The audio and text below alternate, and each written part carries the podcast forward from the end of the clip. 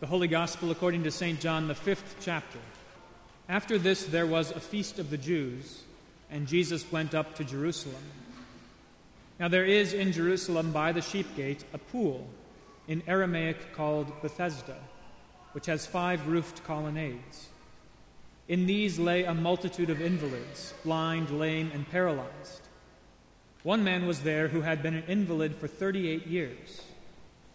When Jesus saw him lying there and knew that he had already been there a long time, he said to him, Do you want to be healed? The sick man answered him, Sir, I have no one to put me into the pool when the water is stirred up, and while I am going, another steps down before me. Jesus said to him, Get up, take up your bed, and walk. And at once the man was healed, and he took up his bed and walked. Now that day was the Sabbath. This is the gospel of the Lord. In the holy name of Jesus, Amen. Everyone wants, from the youngest to the oldest, we all want something. It could be just a good night's sleep, or getting out of debt, or something very profound. Deep within us, there is a yearning that wants to be satisfied. In today's gospel reading, Jesus knows the sick man desires something too. When he asks the man, Do you want to be healed? Two important things. First is the word want. It could easily be replaced with the word desire. This word want or desire really goes to the heart of the person, which means Jesus isn't asking the sick man what he wants for lunch but what does he desire from life? The next is the word heal. In English, it mainly denotes physical healing. But in this circumstance, it's much more. It means to be made whole. Wholeness here is more than just simply having a healthy body and a healthy mind. It means being fully you. So, taken together, Jesus asks the sick man whether he wants to be or desires to be fully alive.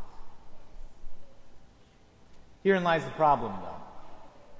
Because the sick man, like the rest of humanity, is structurally disproportionate, which means our desire is larger than our ability to actually fulfill it. We try our best to fill it, but we can't, whether we, for the fact is that we don't know where to look, or we simply look in places that will not actually help us. Martin Luther says in the Large Catechism, on the section in the Lord's Prayer about asking for God's will to happen in your life, he says that Asking for God's will would be far too great for any human heart to dare to desire it if God Himself had not taught us to ask for it. Without God's help, we neither know what our deepest desire actually is, nor do we know how to fulfill it. The sick man at, at the pool of Bethesda mistakenly believed that if he was physically healed, he would be fully alive. And he really didn't know where to look because he looked towards the pool and not towards Christ. Now, there's more to the story than just the gospel reading. After the gospel reading, once the man is healed, we find out that Jesus actually withdraws into the crowd. So the man doesn't even know who healed him. So he cannot give any sort of thanksgiving or praise. So there is a fundamental discontentment to who he is.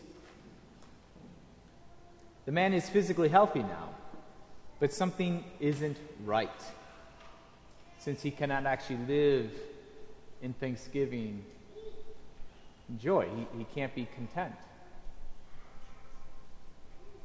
I mean, how many of us are pretty healthy, but yet struggle with thanksgiving and joy? So there's something more going on here. So Jesus seeks him out and reveals himself to the sick man by actually forgiving his sins. And once that relationship is restored between the man and Jesus, the man is fully alive. Because he can give thanks and praise to the one who made him whole. Humanity was created to be loved by God and to love him in return. Humanity was created to be known by God by our name and subsequently call upon his name in every prayer and praise. Sin destroyed this relationship, resulting in a selfish sort of love and looking away from God, desiring things only for ourselves. But see, Jesus has a greater desire. He desires the original relationship, and He desires you more than anything. This desire drove Him, His passion. He lived, He died, He resurrected, and He ascended for you. So that you would be with Him. He would be with you. So that He could give all His gifts to us, and we could receive those gifts. Having restored the re- original relationship through the forgiveness of sins, Jesus then redeems our desires back to the original to be loved and known by God. This is why Luther asks the question again in the Large Catechism. He asks the question, he says, What more could you want or desire than God's gracious promise that He wants to be yours with every blessing? What more could you desire than God being with you? The only thing that will satisfy your deepest desire is the one and eternal good, God Himself, coming with the forgiveness of sins and every blessing of life. Which means it's only with God that you can be fully alive. Now, Jesus asks a similar question as he asked the sick man. And he asks this of you at your baptism. Jesus asks every person who's baptized, Do you desire to be baptized?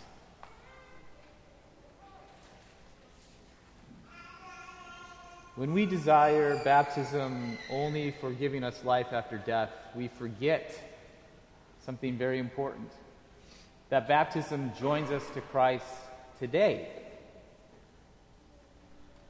When Jesus reveals his name to you in holy baptism through washing away your sins, your relationship with God is restored. That original relationship is restored so that you can live a life of thanksgiving, of praise and joy, of being loved by God and known by God. It is in baptism that you are fully alive, today and forever. Last week in the collect of, the week, we actually prayed for this. We prayed that God would make us fully alive. When we prayed for Him to help us to love what He has commanded and desire what He promised, so that our hearts may be fixed where true joys are found. We prayed that last week. Only through Jesus Christ will we know what satisfies our desires. Through Christ's forgiveness, we are made whole when we know and believe in God. In this divine service, God renews us by forgiving our sins, revealing his name to us, filling us with himself, and restoring us into the very people we were created to be. Which means then when we leave here, we leave here showing people that we are fully alive because we're content, we're satisfied, and we're joyful. Even in the midst of our sufferings, whether they're physical infirmities or, or some other struggle. We're fully alive, even though our bodies might have to catch up. But even if our bodies have to catch up, we are still satisfied. We're satisfied with God because He gives Himself to us, the one eternal good. And because of that, we live in hope now. We live in hope, believing that there will be a time when God will heal every disease, and wipe away every tear. So that we can spend eternity fully alive, loving God and loving each other. In the holy name of Jesus, Amen.